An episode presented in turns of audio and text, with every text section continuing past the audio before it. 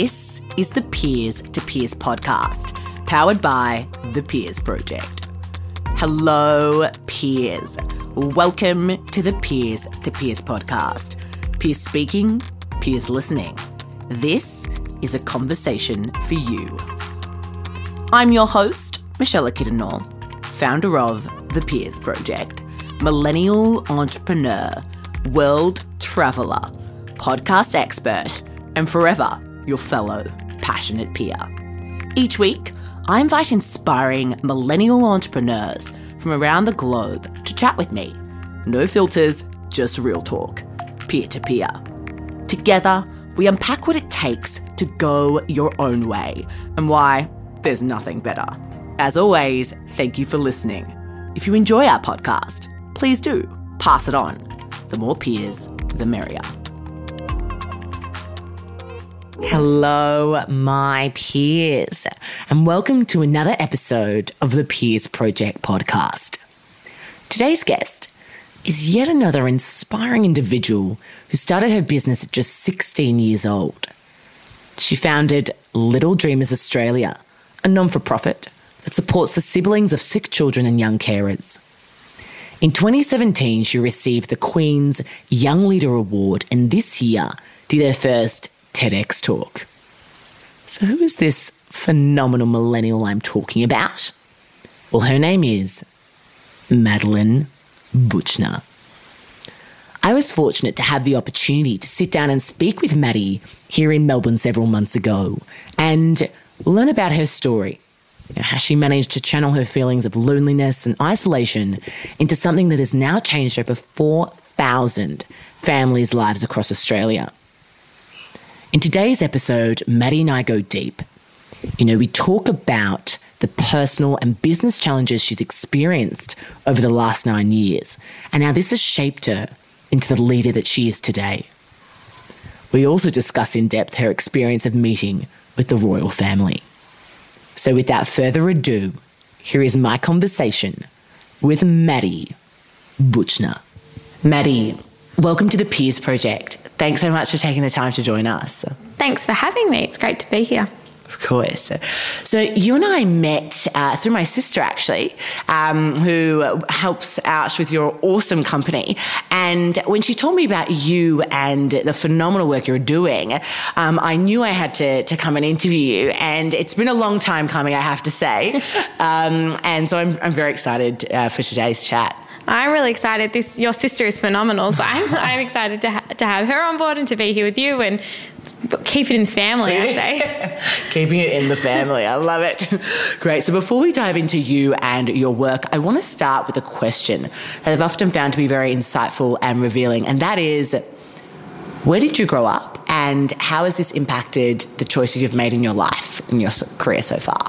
So I grew up in Melbourne in Australia and I grew up as one of two kids to beautiful parents. They started dating when they were 16 and they got married at 21 and kind of picture perfect lifestyle you would think, um, except for the fact that when I was really young and when my brother was born, he's about two and a half years younger than me, uh, he was going into, into hospital about eight to 10 times a year. So from six months old, he was diagnosed with asthma. Then it went on to be encephalitis, epilepsy, fibromyalgia, whooping cough um, pneumonia, chickenpox that went to his lungs. He's allergic to dairy, egg, soy, lavender, kiwi fruits, walnuts, and wool.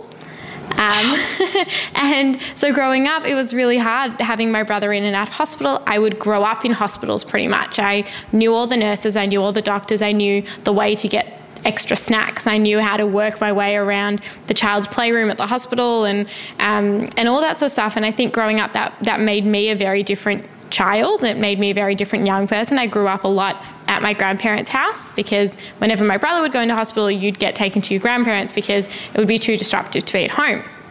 Uh, which means I've got a very special relationship with my grandparents. Um, and then when I was 14, my mum was diagnosed with breast cancer. So um, I was very used to what it was like caring for my brother with my mum and my dad's help, but all of a sudden, mum wasn't able to care for my brother, let alone care for herself. So my dad took on a very hands on caring role with my mum. I took on a very hands on caring role with my brother. Um, we powered on and we got through mum's 11 years in remission this year, which is really oh, exciting. Phenomenal.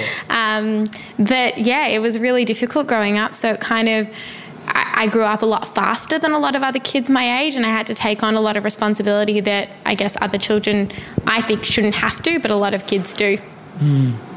Yeah, wow. I mean, when you say, you know, I've read your story before, but when you when you say it, you know, and, and that whole goal, it really it is quite confronting. It's quite you know intense. So talk to us a bit about those early days where you were, you know, in the hospital with your brother and you just in and out, and you know, what as a child, like, did you know what was going on? You you know what's going on. I mean, you know that someone's really sick, but what you don't know is why it feels like nobody cares about you. So there's obviously a lot of a lot of love for your parents. People are cooking meals for them. They're doing their washing. We had people come over and would clean the house and things like that while my brother was in hospital because mum would stay in hospital with him. My dad would be at home by himself. So it was really hard when you've got another young child to, to manage all of that. And my grandparents would drop me to school. They would pick me up after school. We'd go to the hospital. We used to make these really cool, I don't know what you call them, but they're like paint things that stick up on windows and the, the, the light shines through them. I know you're talking yeah, about. Yeah, so we used to make a lot of those in the hospitals and, and things like that. So um, we had little rituals that we would do that were hospital rituals. I knew how to pack my brother's hospital bag. I knew how to pour out his medicine. I knew how to set up the asthma pump and how to call an ambulance when we needed to. And I knew what would happen if I knew my brother was going to hospital, what I needed to pack as well, because I would obviously be packing to go to my grandparents. So growing up, it was it was different. No two days were ever the same. I would go to school one day thinking that everything was fine, and in the afternoon, my brother would be going to hospital, and there was no real continuity or, or anything like that when I was growing up. So I think that I've gotten very good at living with no structure in my life um, and at kind of learning on the go. And I mean, you're never taught how to pour out someone's medicine or anything. It's just kind of some reason something that you innately know how to do or, or you know how to work out. Mm. Wow. Okay. So backing up to when you said, you know, you felt like no one really cared about you. Lots of things was happening with your brother and you were just, it was all on him. I mean, how does a, you know, an eight, a 12, a 14 year old deal with that? You know, how did you, you deal with it? Um, I don't think I dealt with it very well. I used to run away from home a lot. Um, I would only run to my uncle's or I would like I wasn't going very far, but for some reason I was never wearing shoes. I, I, don't know why not. kind of making trying to make that statement, you just leave the house without shoes on. Mm. Um, but I used to run away from home a lot. I used to lie and make up stories a lot. I was kind of craving attention and I was crying out for the need to get some help. I think that's why I am so close with my grandparents because they, when I used to go to their house while my brother was in hospital, I was all they had. Like, their 100% of their attention was on me and it felt so special. So I kind of, it was special for me. They used to give me extra dessert. I used to mm. have a television in my room. It was like this really cool thing to be able to go and stay at their place. And my grandma always used to say that if you put your head in the middle of the pillow when you go to sleep, everything will be okay when you wake up. Um, so I didn't deal with it very well. I have I had a great group of friends. I have a very close knit extended family, which I think helped. But I've grown up with anxiety, really bad anxiety. Waking up, not knowing what's going to happen, having nightmares, very I'm used to be very clingy to my family. I still am to an extent. I love spending time at home and with my family because it's kind of safe that way, I guess. Mm.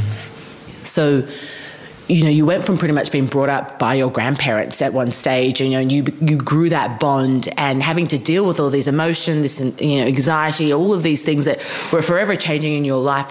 What do you think? What do you think was one of the a main thing that you learned about yourself during this time? that you can kind of get through anything. Um, I think it's important that some things may seem really tough and um, they may seem hard and impossible, whether it's within the health sphere or outside of it, but you can kind of get through anything and you can kind of wing it and work your way through it because you sometimes you just have to. Mm. What I find so fascinating about your story is that you literally did just wing it and go stuff and I'm going to do something about this as opposed to most kids at 16 probably would have gone you know, the other way, but you said, no, I'm going to do something about this problem. Talk to us a bit about the, the, those initial thoughts about creating Little Dreamers during this time. So, when I was nine years old, I turned to my best friend at the time and I said to her, How come nobody cares about me? And I think it was a really interesting thought to have when I was nine. Um, you're going through a stage where you should be a really selfish child. Like you're a young person, you're allowed to be selfish. It's your childhood. You're allowed to think that the world revolves around you. Um, and here I was turning to my friend Beck and saying, "How come nobody cares about me?" And I used to also stay at her her place quite a lot growing up. Um, and so the two of us uh, paired with another friend of ours, Ellie, and we decided to start running fundraising events. I was supported by an organisation called CareNet, which isn't around anymore, but it was kind of like a big brother, big sister program. So I had, we called them co-pilots. Um, so I had a co-pilot. Her name was Angie, um, and she used to come over. I can't remember how often, but we, she helped me with my homework. She spent time with me, and she, we made a mosaic mirror and things like that. And um, and so we founded the CareNet Kids Club. Uh, me, Ellie, and Beck when we were nine years old, and we ran our first event um, in 2002. It was a party at the Plaster Funhouse in Malvern, in Australia, in Melbourne, and um, we had 50 people come down, and we raised $500 and uh, Peter Mitchell, the newsreader, came. It was really cool. And that was kind of the beginning. From there, it felt like people started seeing me. Um, so it was kind of a little bit of a selfish thing. I think people started seeing me and wanting to be somewhere because I was running something. Um, and I realized I was really good at it. And so I kept doing it. So Ellie, Beck, and I ran a couple of fundraisers. We did a movie night, we did a children's fashion parade. Tottie Goldsmith, the 80s singer, um, was the MC of our very first um, fashion parade. We had um, a sports clinic with the Harlem Globetrotters. Um, and, and we did some really cool things. And then we decided we didn't just want to support CareNet, we didn't just want to support the siblings of sick kids, which is what CareNet was all about. And we started, um, we became the Kids Club. It was K I D Z, Kids Club, and it stood for Caring Independent Dedicated Siblings, caring with a K because it was the early 2000s and that's what you did.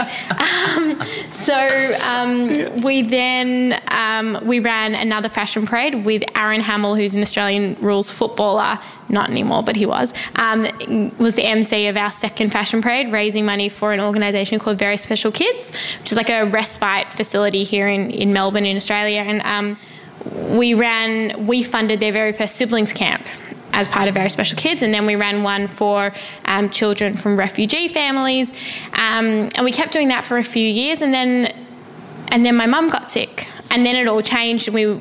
I was very lost. I didn't realize why nobody else had gone through similar experiences. Why had no one else seen their mum's hair fall out, and why had um, my my very first boyfriend um, broke up with me the day my mum came home from her first round of chemotherapy. Oh. And I remember sitting on the floor of her bedroom, um, going in, she was lying in bed, and being so upset, but also she didn't really have the energy to talk to. You meant to have your mum in those situations. So um, it was things like, why did no one, why was there no one else in my life who had gone through that? And so I started, I jumped on Dr. Google, obviously not recommended, um, and started Googling. And I found that there was one in 10 young people in the UK. It was a UK stat. One in 10 young people had a parent, brother, or sister with a serious illness or disability, and they were caring for them. And I was like, well, why did I not know that? So at the age of 15, uh, Becca and I, the nine year old that I started the CareNet Kids Club with, um, Becca and I started writing a business plan for what is now Little Dreamers Australia. We went through a program called Youth Inspire, which doesn't exist anymore, but it was kind of a, an accelerator program for how can young people change the world. We put together Little Dreamers with another guy named Ash. Um, we presented it at a comedy club in Melbourne, in Australia, and we launched Little Dreamers on a stage with um, a comedian and an actor, and um, it was just an idea at that stage. We didn't win. There was five hundred dollars up for grabs. And we didn't win because we were too established. But it still grinds my gears because the people who did win never went and did anything. yeah, I don't like yeah. it. No, thank you. No. Um, but we had a business plan, so we um, planned a launch event for the 16th of May in 2009.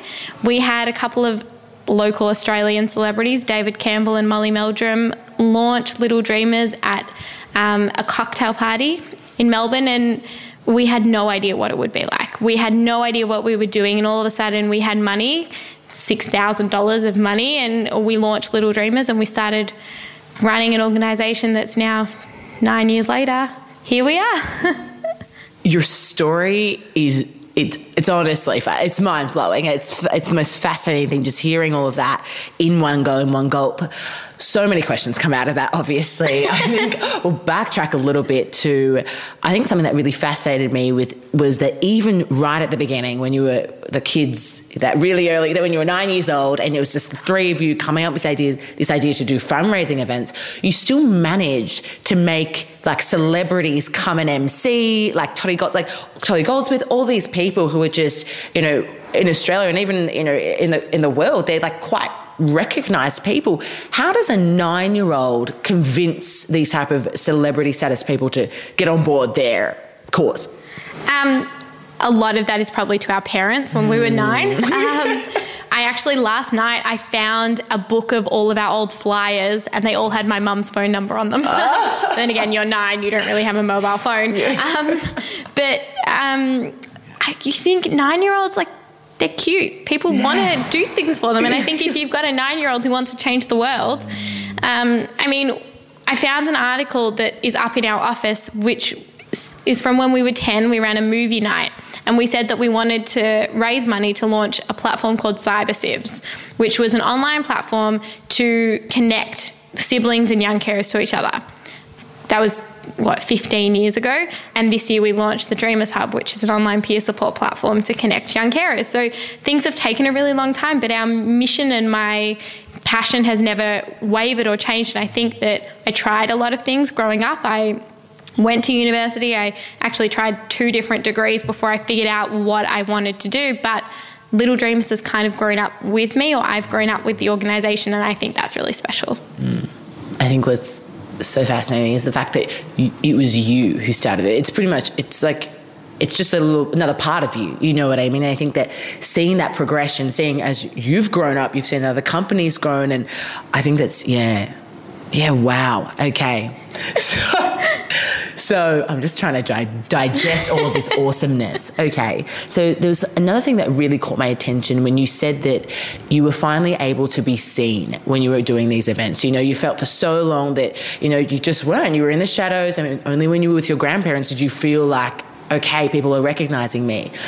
Was that the reason why you continued to, to, to do them in those early ages? You know, in that in that early age, was it that, or was there something else as well that came along with it? Like, what was the feeling as you continued to run these events? I think I felt special. Mm. I felt like people.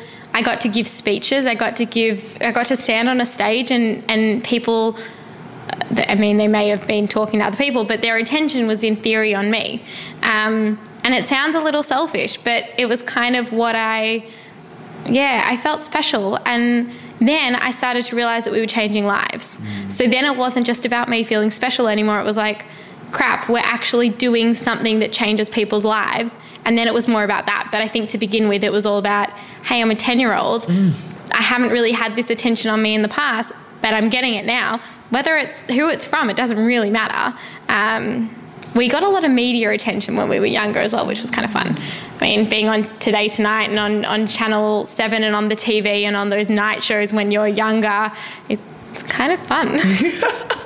I can only imagine. Wow. Okay. So, and I think that that's a really good point for everyone to, you know, for us to all take in that idea of, regardless of why you start it, know, why you start that thing, or why you pursue some type of passion, even if it is for selfish reasons to start off with, regardless, at least you're acting, at least you're doing something. You know, I think that's something that so many of us hesitate to take that step to to even do something um, because we may think, or oh, is this a selfish reason, or am I going to get judged? Did you ever have a level of I'm being judged for this, or was it never like that for you? It was a lot like that when I was growing up because I wasn't a normal child. I not only was I a young carer and a special sibling, but I was running a non-profit or an organization and running fundraising events, and I got bullied bad for it like really badly. I was I ended up moving schools when I was 14 because I was so badly bullied. And I think that it wasn't only about the fact that I was running an organization, but it was kind of about that. I, I wasn't afraid of what people thought of me. I wasn't afraid to be myself. And I, I remember one time I turned up to school. It was casual day at school. I was in, I was 14, and I turned up wearing tracksuit pants and like a cute little t-shirt. I can't remember what it, it had a slogan on it, but I, I like I was comfortable, mm. but like at the same time, I wasn't like I got so badly bullied because I decided to wear tracksuit pants to school, and it was simply because I wanted to, and because I didn't really care. I mean, it was casual day. I'm not going to turn up in like I don't know, in like a fancy dress, high heels. Yeah, high heels. but um, but I, I just I was never I never really cared what people thought of me and and that and I wasn't afraid to say what I thought because me saying what I thought had already gotten us so far into a fundraising space and into raising money and changing lives that I just thought that's how I should be as a person. And that's who I am now. I'm, I'm not afraid to say what I think and stand up for what I believe, but that got me in a lot of trouble when I was younger. Mm. So, how did you push through that? How did you overcome? I found the right friends. I think that it, it, I went through a lot of difficult times where I was, I didn't really feel like I had a lot of friends, but you find people who you surround yourself with who are the right people. I think my mum always used to tell me to act like a duck and let the water kind of slide off my back, like things like that. And, and that when you find the right people to be with, you'll know and, and it will get you'll get that feeling in your in your heart and you'll get that feeling around you where you found your people. And I think it's really important. You may not find those people in high school and that's okay. Um, I had a very close group of friends in high school. Um, but I don't know. You just kind of grow up and as as you grow up if you're true to what you believe and true to who you are then it will eventually fall into place mm. Love it. Okay. And I think what's so fascinating about what you're doing now is the fact that you have built a tribe. So you talk about this idea that your tribe was what got you through those tough times. And now it's what's getting ev- everyone else through, you know, the tough times they're going through. So talk to me a little bit about the progression of Little Dreamers from 16, maybe through to like early, your early 20s. I know you're only still early 20s. You're like me. Mid 20s. Yeah, mid 20s. There you go. but um, yeah, you know, talk to me a bit about that tribe building. So we started off with one program. When we launched in 2009, we had one program. It was a dream experience program, a lot like Make a Wish, um, where we give young carers the opportunity to do something that they've always wanted to do. This might be um, meeting a celebrity, getting concert tickets, it might be going on a girls' day out, meeting your favourite sports person, who knows. And we kind of started from there because my brother got a starlight wish. Um, he got to swim with the dolphins in, in Monkey Mia in Perth, in Australia, and we all got to go, but the focus was on him, and that was amazing. And it's what he needed. And it was a great family trip to one of the most beautiful places in the world, I think. Um, but so that's what we started with, and, and, our very first dream experience we ever granted was um, two girls.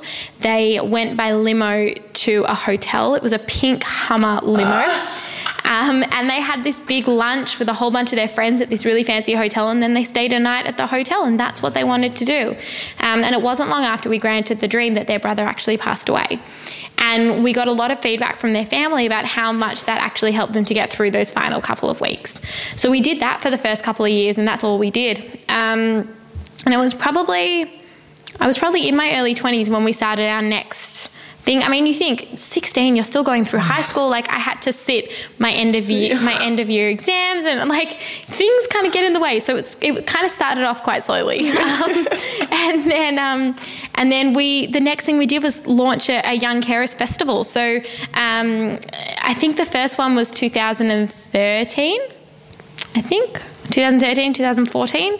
Um, and we had 150 families come down um, and we just celebrated young carers. And then from there we launched a holiday program. We kept doing our festival. Last year we had 700 families at our festival. So it kind of just grew one, the, one after the other. And then we realized that we wanted to do more. A lot of the things we were offering were just short-term support. And short-term support is great for what it's made for but we wanted to do more. And so then we built programs to do more. And we built everything off conversations with families and with young carers and what did they want and what do they need and rather than us just saying well we we think we should do this mm. so we consulted with them we made things work and now we're working with um, this year it should be about 4000 kids Wow, these stats just blow my mind. Um, so I want to back up, it's phenomenal. I want to back up to this idea of, okay, I want to do this, and then it actually translates into something. So, you know, so many of us, you know, our peers out there listening probably have these thoughts of, well, I've got this cause that I really care about. I've got this passion that I really, you know, I want to pursue it. But how do I get 150 people to rock up to one of my events. Do you know what I mean? Like, I don't have marketing dollars, I don't have this. What would be your advice to our peers out there listening around getting something, like translating it from an idea to it's actually happening? Think outside the box. So think about things that don't cost money. Our festival, the first one that we ran, we spent nothing on advertising. We got um, a real estate agent that was happy to put up some real estate boards for us. I downloaded a really ugly template off a design website and design my own flyer. It was awful, but it worked. Um, we we jumped on the radio. We did a few interviews, which was all free advertising.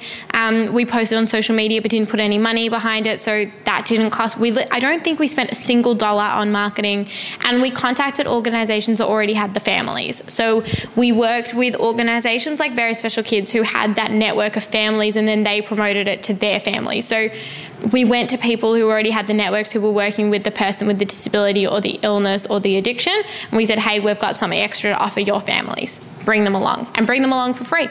I actually think the only thing that cost us was the sausage sizzle. Hope everyone's taking notes on this. This is brilliant stuff. Love it. Okay, great. So, then you have obviously you have this progression of you, you're starting to run more programs in a long term and whatnot. Talk to me a bit more about how the the team, how your your business grew. So obviously it was like it was you and and then your friend, but how did you navigate the building of your actual business? So um, Becca resigned from Little Dreamers in 2012, which I'm not going to lie, felt a bit like a breakup. We're very good friends still, and I'm very lucky for that. But I think there was like a good couple of days where I didn't get out of bed. Mm. Um, and I was really upset and I was like, how am I going to do this without Beck? We've been doing this since we were nine, we've been doing this for 10 years together. How are we going to do this? What are we going to do? And um, Becca is still very involved with Little Dreamers. We did a big promotional video earlier this year that she came in and we filmed her and she told her part of the story, which was amazing. Um, and you kind of, I kind of just got back on my feet and you kind of had to and found a great team of volunteers and, and went through a lot of iterations of our team. You find that some people come on and they don't work. And when you're volunteering, people don't stick around and it's hard. And, and you take it very personally as a founder because you're like, why aren't people feeling as passionate as I am? Why aren't people getting it? Um, and it wasn't until kind of the beginning of 2017 maybe end of 2016 where I was like, I can't do this by myself anymore. And we actually found a very small amount of money in the budget and I paid someone to coordinate our holiday program. And I was like, I just can't, I can't make it work. I'm working part time. I'm trying to fit Little Dreamers in. It was hard. And then throughout 2017, throughout the first half, I was um, working part time. I started off three days a week at a marketing agency and then ended up going four days a week with one day a week from home in quotation mark because it was actually from the Little Dreamers office um, with one day free. My Wednesday was free, and I spent Wednesdays on Little Dreamers. And um, at the same time, I was studying my master's in advertising, so I was going to class every night. And I was working and I was doing Little Dreamers around the clock, and I wasn't sleeping. And I was performing poorly at my work, at Little Dreamers, at my uni stuff. I was everything started to fall apart and I got really sick. And I remember there was one day where I literally couldn't get out of bed. It was terrifying. I have never felt like that. It wasn't just a I'm so tired I can't get out of bed. It was I couldn't get my body out of bed. And my mind was awake, but my body was like, "Nope, I'm just not I'm just not working for you today." And it was the scariest moment that I've ever had. It kind of felt like a lot of people have described chronic fatigue. It felt like the beginning of that and I was like, "What am I doing to my body? I'm 24 years old. Like what is going on? Um, and I called in sick for a couple of days and I literally just slept. Um, and I was very lucky that in May 2017, I pitched to a group of families up in, in Sydney, in Australia, for some funding for our holiday program. And they turned around to me and they said, How much would it cost for you to quit your job? Wow. And I'm very lucky because I know that doesn't happen very often. Um, and I gave them some ridiculously low number. um, and I came home and my mom said, You are not quitting your job for that amount of money. Um, and I was very lucky that they called me the next day. I was sitting at my desk at my marketing job. And they said, We would like to give you a, a certain amount of funding and would like for, for it to go to paying your salary. Wow. And I kind of sat on it. It was like a dream come true, but it was a dream come true where I was like, am I the right person to run my business full time? Do I have the skills that, I, that we need? Should I be bringing someone else in? And it was just before, it was about two weeks before I was going away um, to speak at a conference in Sweden and then to do a big leadership program in um, England last year. And I sat through, I was away for, I think it was four weeks or something. And I sat through the entire time I was away trying to struggle with the fact that, am I the right person? Am I not? I didn't really know what to do there. Um, and I came, it was the last couple of days of the program in England, and I sat down with a friend of mine, and he said to me, Maddie, you just need to take the leap. You just need to do it. Um, and I came home the day I got home on a Monday or a Sunday or something. The day I went back into work, the next day I quit my job. And I just kind of jumped into it head on and um, the amount of growth we've seen since I took that leap has been huge. And if I could have taken it earlier, who knows where we would have been now, but I'm so incredibly happy that I did. It was terrifying. Um, being your own boss is scary. And like I was calling my mum four or five times a day because you get so used to having someone there that you can ask questions to. And all of a sudden you're the boss and you've got no one you can ask questions to. And your sister on my board doesn't want me calling her five times a day. So I was calling my mum and it got to a point where my mum had to sit me down and she'd be like, Maddie, I'm at work.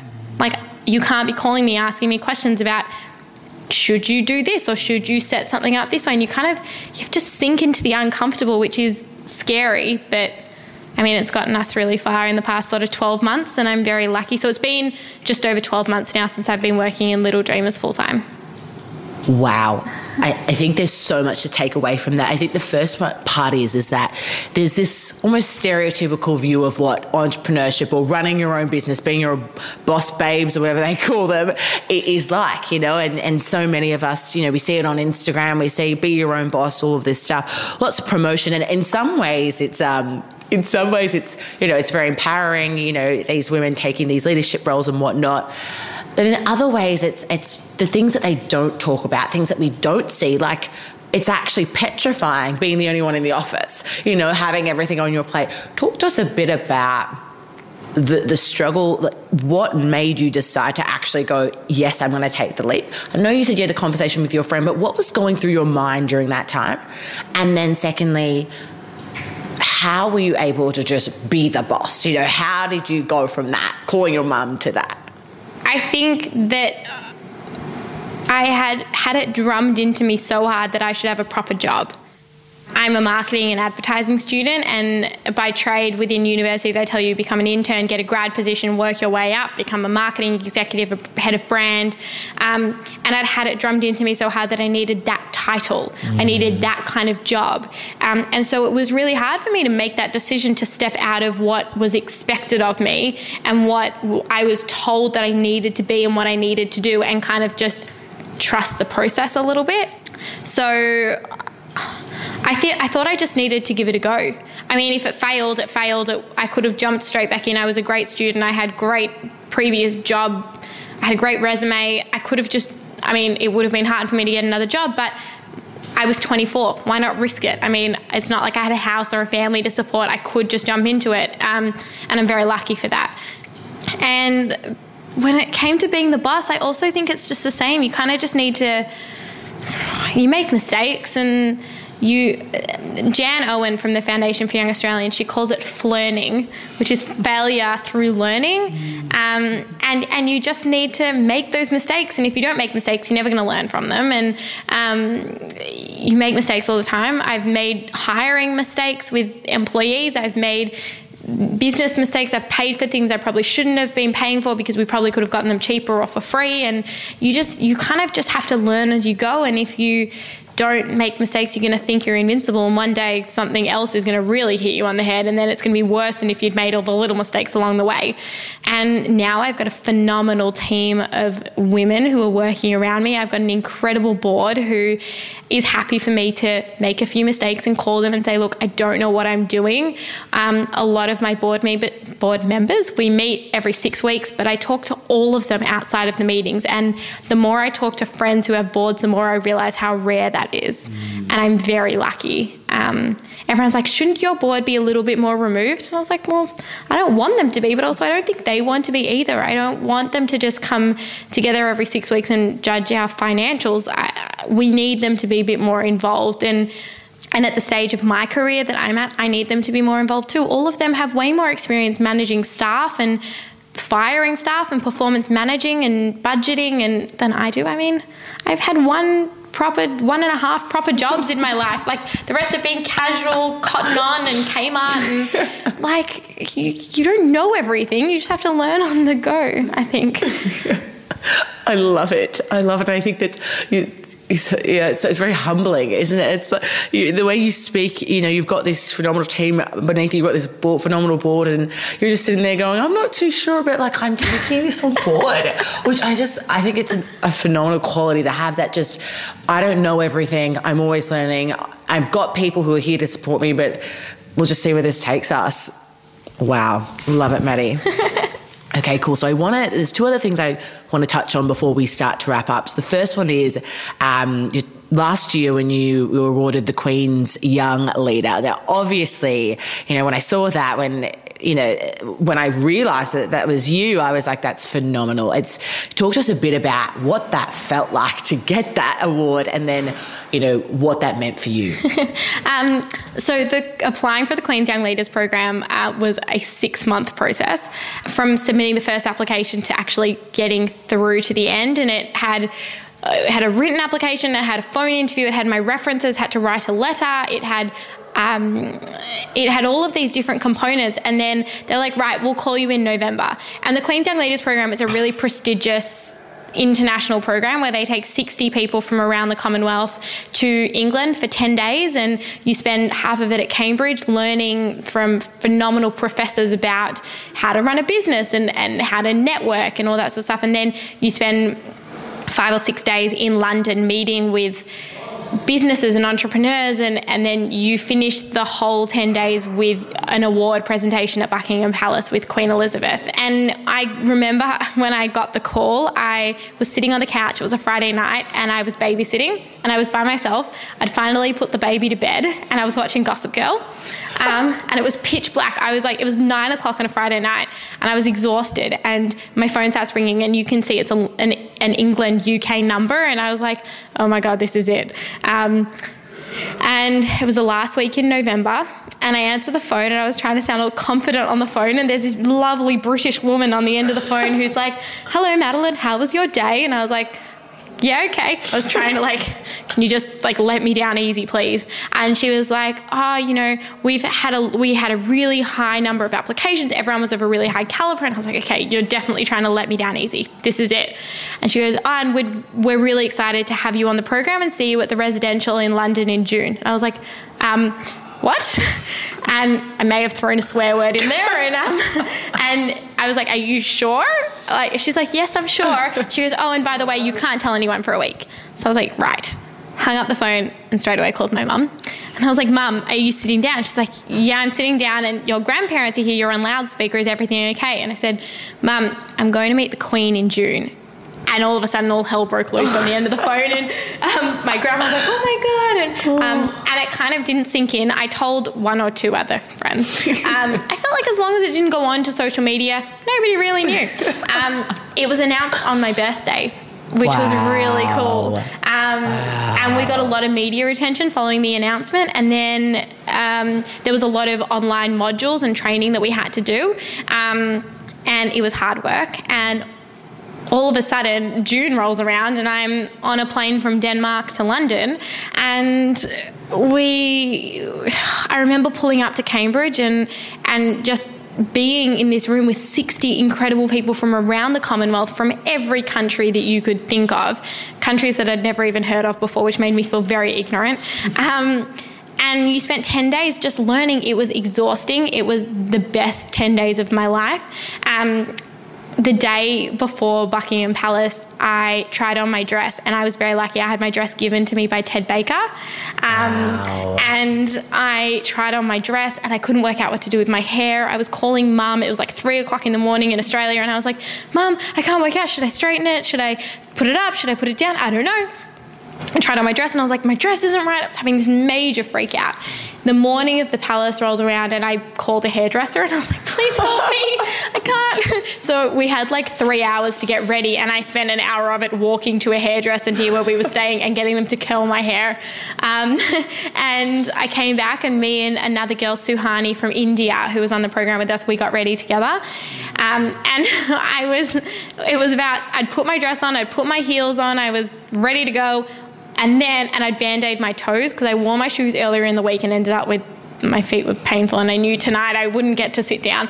And then I looked down at my toes and realized that I'd taken my toenail polish off because it was looking gross and I hadn't put any back on. I was wearing open toe shoes. So I sat down on the floor of my apartment in my dress, took my shoes off, quickly painted red nail polish on my toes. It was the messiest thing I've ever put. Put my band aids back on, shoved my wet toenail in my shoes and went on my way. So now if you look on look in my shoes, there's like nail polish on the inside of my shoes, but nobody really knew because from far away it looked fine. What you do for the Queen. the things we do for the Queen. Um, and I remember getting on the bus and we drove through the gates at Buckingham Palace and it's the weirdest feeling and you're walking through the steps and you're walking through the palace and you're like am I here? Is this real? I don't know.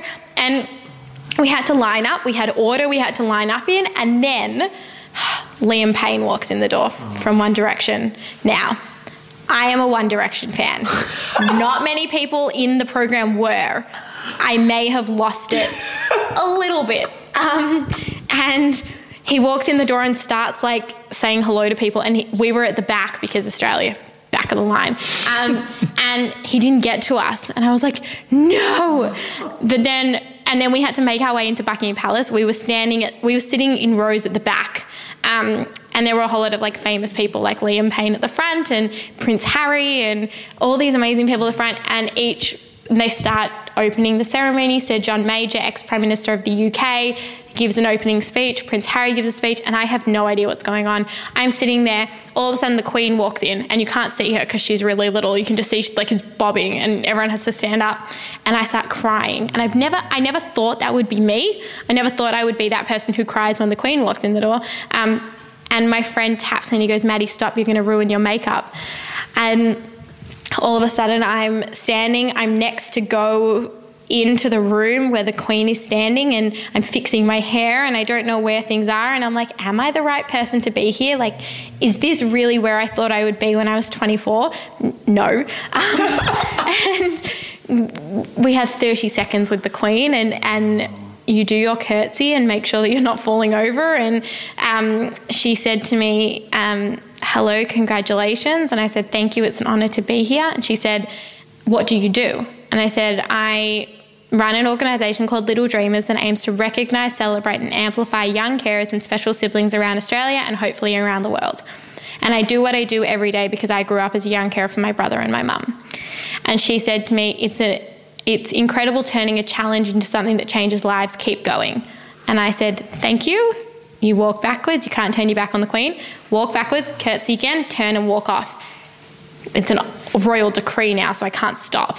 Um, so, and then and then after that, we went into this media room where I was getting interviewed by the Australian media, and, and Liam Payne was there, and I finally got to talk to him. Oh. and, um, and I think all the organisers knew how excited I was. And then he turned to me and said, Can I ask how old you are? And I said, Yes, I'm 24. And he said, So am I. And I said, Yes, I know. I was really good embarrassing myself in front of Liam Payne. Um, and and it was this surreal moment. I remember getting on the bus leaving Buckingham Palace and we were going to a dinner at Australia House, which is the high commission in Australia. It's also where they filmed Harry Potter. It was Gringotts Bank. Yeah, it's really cool. Um, and we walk in and Prince Harry's standing at the door. I was like, oh my God. And he is so much more beautiful in person than he is on anything. Um, and then I look at the table numbers and I'm sitting on the same table as Prince Harry. So Oh, I walk goodness. over and I'd, I'd been introduced to Prince Harry because it was Australia House and they were trying to make the Australians seem more special. And so I'd had this very, very short conversation. And if you ever see the photo of me, I look like I'm staring up at heaven or God or something. It's like I've got the most excited look on my face. Um, and we get to table, I see where my name is, and I'm like, oh, I wonder where Prince Harry's sitting. Walk around the entire table, and he's sitting next to me. Oh my goodness. And then I turn around and he's walking towards the table. I was like, okay, there's no getting out of this now. Um, and I sat there for two and a half hours speaking with Prince Harry. Wow. Yep. Oh my goodness. And we spoke about everything from the political situation around the world in Kenya and America to um, mental health, which obviously he's so passionate about, to why young people don't read newspapers anymore and why they look at online news. We spoke about everything in it. And then he left. And then we were interviewed by Channel 9 in Australian media, and I embarrassed myself completely on the news because you think you've just gone Queen, Liam Payne, Prince Harry, news. And they haven't really given you a lot of time to process that. Um, but it changed, the Queen's Young Leaders changed my life and changed the trajectory of Little Dreamers and put us on the map. And um, I am extremely lucky, and it's the gift and the program that just keeps on giving every single day. Wow, Maddie, I, I don't even. I think I need a couple of minutes to process. I'm sure everyone listening does as well. Um, wow.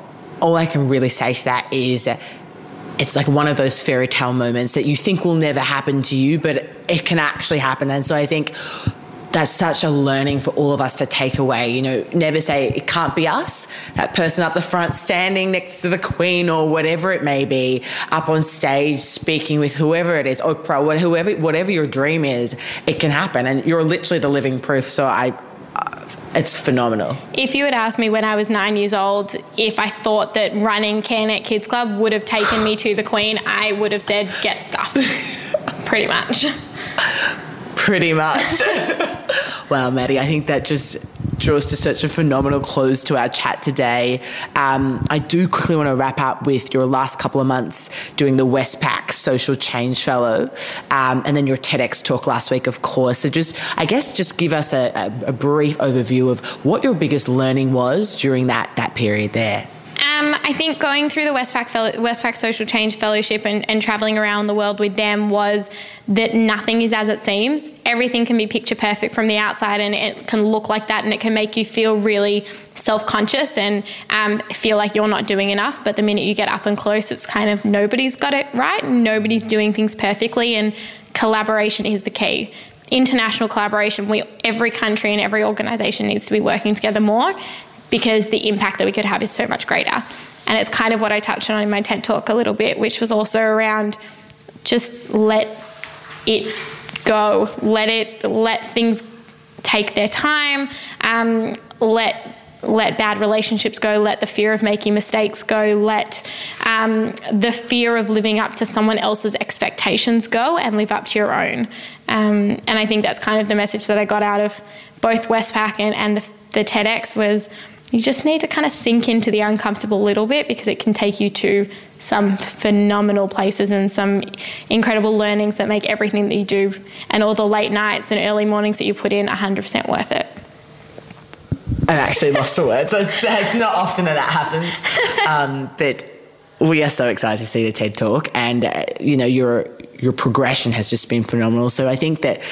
Before we wrap up, Maddie, I just want to firstly acknowledge you and the phenomenal work you're doing at Little Dreamers, um, and also just leading our generation, you know, leading us as millennials, and just your just courage to go out there from a very young age up until now. It clearly hasn't wavered, it's always been there. It really shows us that we can actually do what we want to do.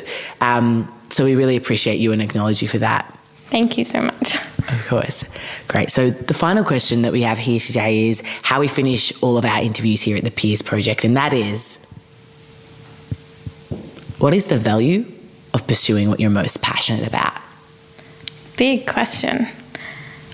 I think it's this is going to maybe sound really cliche, but I think it's simply pure happiness. Like every day I get up and I go to work, which is not really work, and I get to change lives. And the value of that for the world is incredible, but the value of that for me is that I get to live a life that I never thought I would. So it's all about the fact that I get to be happy every day, and who gets to say that about their job? It's pretty cool. It's pretty cool. Thanks so much, Maddie. And where can people learn, learn more about you and Little Dreamers? So you can go onto our website. It's www.littledreamersonline.com or follow us on Facebook or Instagram as Little Dreamers Australia or on Twitter as Little Dreamers. Love it. And for everyone else listening, we will end with that. Peers, that's a wrap. Thank you for tuning in to the latest episode of the Peers to Peers podcast. We hope you've enjoyed your introduction to our latest guest peer and that you find them as gung ho as we do, which is our way of saying inspirational. For more, make sure to subscribe to our show on iTunes, Spotify, or any app where podcasts are played, and leave us a review. We produce with passion, and it doesn't stop here. To see what else we're up to, visit thepeersproject.com or follow us on Instagram at thepeersproject. We'll have fresh, real talk for you next week, peers. Until then, if you need inspiration, look amongst your peers.